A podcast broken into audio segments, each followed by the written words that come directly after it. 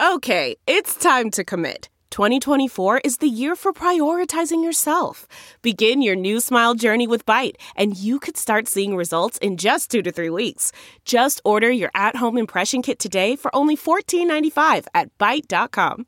Byte Clear aligners are doctor directed and delivered to your door. Treatment costs thousands less than braces. Plus, they offer financing options, accept eligible insurance, and you can pay with your HSA FSA. Get 80% off your impression kit when you use code WONDERY at Byte.com. That's B-Y-T-E dot com. Start your confidence journey today with Byte. They left Shanghai. Now what? Written by Alice Chen.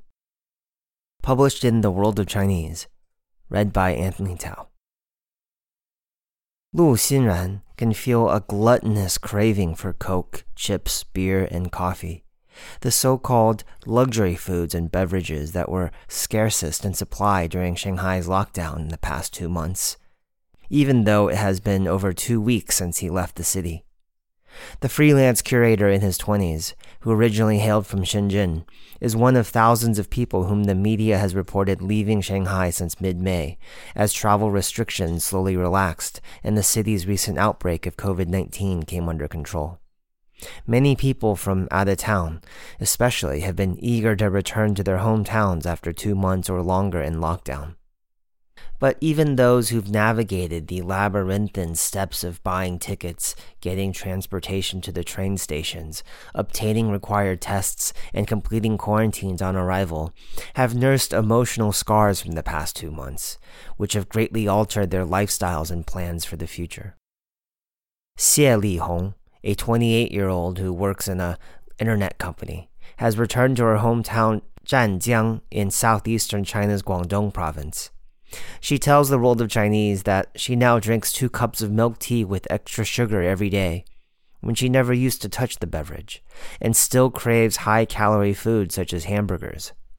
This contrasts with the early spring of 2020, when Xie had also experienced lockdown like conditions in Shanghai, but used that time to exercise regularly and eat healthy foods at home.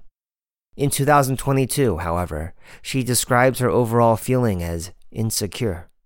Quote, Every day under lockdown, I was in a nervous mood. I couldn't muster up the spirit to exercise and instead started to crave junk foods, she says. During the lockdown, with most of Shanghai's 25 million residents confined to their residential compounds with little opportunity to venture out, and most businesses shut down. Many experienced difficulty getting basic food supplies at affordable prices, while luxury food items like snacks and drinks were practically unheard of unless they bartered with their neighbors. Quote, Going to eat McDonald's is like a New Year's celebration for us now, Lu quips. He thinks his new addiction to junk food is also rooted in feelings of scarcity and anxiety in the past two months. Quote, I can feel that, biologically and mentally, I haven't fully detached from Shanghai yet. I still need time and ways to release the pressure that I accumulated in the past two months. End quote. Lu lived in the New Pudong area, one of the districts hardest hit by the recent outbreak and the earliest to lock Lu's residential compound was sealed on March 11, more than two weeks before an official citywide lockdown starting from April 1st. He describes his experience as highly stressful. Quote, It was not a normal state. Every day I woke up, I was getting nucleic acid tests, fighting over food on apps, tracking my group buying order, and arguing with volunteers in my neighborhood about their excessive control over our food deliveries. End quote. Even now, Lu says that his sleep quality is still poor, and he still has bad dreams from time to time, from which he wakes up covered in sweat. He also tells the world of Chinese that one day, when he was at home, he heard a loudspeaker in his neighborhood playing an anti fraud announcement, and his body went rigid for a moment, as he thought it was an announcement for a nucleic acid test. Seeking opportunities. But for Lu, the lack of food and emotional stress of quarantine were not the most important factors behind his decision to leave. Rather, it was the job opportunities. Lu had worked as a freelancer in Shanghai for two years, and before the lockdown, he had been in talks to work on publishing projects with several art museums and agencies. Quote, Since the lockdown started, none of these organizations has ever talked about these projects. I tried contacting a museum, but one of their employees told me that his residential compound continued to have confirmed cases, and that was the end of our conversation, says Lu.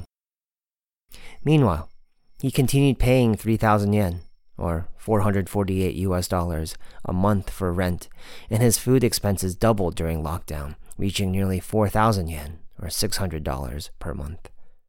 According to Shanghai census in 2020, about 10.47 million out of the city's 25 million residents are long term migrants, accounting for 42.1% of the Shanghai population. According to the state run newspaper Health Times, at least 10,000 passengers left Shanghai by train every day starting from mid May, many of them from neighboring provinces like Jiangsu, Zhejiang, and Jiangxi, as well as southeastern coastal provinces like Guangdong and Fujian. In early May, an organization in Chengdu happened to get in touch with Lu and send him a job invitation. This became the motivation for Lu to leave the stressful memories in Shanghai behind and try to resume his life. Like Lu, Liang Shan, a 23 year old college student majoring in advertising who was graduating in June, left the city for economic reasons. While in Shanghai, she had not been able to leave her campus since March. On April 22nd, after a positive case was found in her dormitory building, Liang and two roommates were confined to their dorm room and could only leave one at a time to use bathrooms or fetch water, reporting to volunteers via WeChat every time they did so. Quote, The first night was a total mess. I was running out of drinking water, and we didn't get any food until 9 p.m. I was really frightened at that time, she recalls. On the same day that her dormitory was sealed, Liang had attended an online job interview with an advertising firm in Guangzhou, but could not name an exact date when she could arrive in Guangzhou and start the job. By the time she finally snapped up a train ticket and obtained permission from her university to leave on May 17, the position had been filled. Worried about job opportunities in Shanghai's post lockdown economy, she decided to leave anyway, in case she missed more openings in other cities. Lu left Shanghai on May 15 and headed to the city of Foshan, a city of 9 million people in Guangdong, where his family owns an apartment. He chose the city for its looser travel restrictions. Arrivals from Shanghai are required to undergo seven days of centralized quarantine, plus seven additional days of health monitoring at home, during which they are allowed to go out and shop for necessities from time to time. Quote, I was ecstatic that I could easily go downstairs and get a bunch of scallions for only 2 yuan, says Lu, saying he had to pay 50 yuan for it in Shanghai. A new start? Many who left Shanghai will soon need to decide whether their departure is temporary or permanent. On June 1st, Shanghai officially reopened, with people celebrating by documenting their experiences of returning to work or just strolling down the Bund at night. Lu had finished his home monitoring two days earlier, and he may need to return to the city to cancel his lease and retrieve his belongings. However, he is clear that he won't make the trip or return to Shanghai permanently unless he could be sure he could leave again and travel to other cities without restrictions. He tells the world of Chinese that one night during the lockdown, he dreamed of his grandmother, who lives in Guangdong and once had a stroke. In some Chinese beliefs, dreaming of loved ones, especially those of old age, is a sign that the loved one's health has taken a turn for the worse. Although Lu's grandmother turned out to be fine, he has heard of other people who lost family members before they could return home. Quote, I am worried that if I return to Shanghai and if something happens in my family, I can't be there in time, said Lu. Xie has made up her mind to leave Shanghai for good. She had moved to Shanghai in 2016 after graduating from university in Wuhan and has called the city home for six years. She told the world of Chinese that she once thought that Shanghai was the most livable city in China. Quote, the city accepts different kinds of people. The atmosphere is quite liberal, and you can experience various cultures here, she says. However, she says her impressions have been reversed after a fierce quarrel with her neighborhood committee, which leaked her personal information on WeChat and caused her neighbors to ostracize her as a non local, and even called the police and her landlord after she disagreed with what she thought were excessive nucleic acid test requirements. When Xie first left on May 17, five days later than planned, due to not being able to get a negative test result in time, she had only asked for extended leave from work to see her critically ill father, and had not thought of moving away permanently. But the journey back to Guangdong changed her mind. Quote, when I arrived in Guangdong, I thought the food prices and house prices here are so friendly, and the people too, she recalls, contrasting it with the stress of the last two months. She tells the world of Chinese that she was planning to resign and will be looking for a job in her own province in the future. Now, Lu, Xie, and Liang have all finished their 14 day quarantine.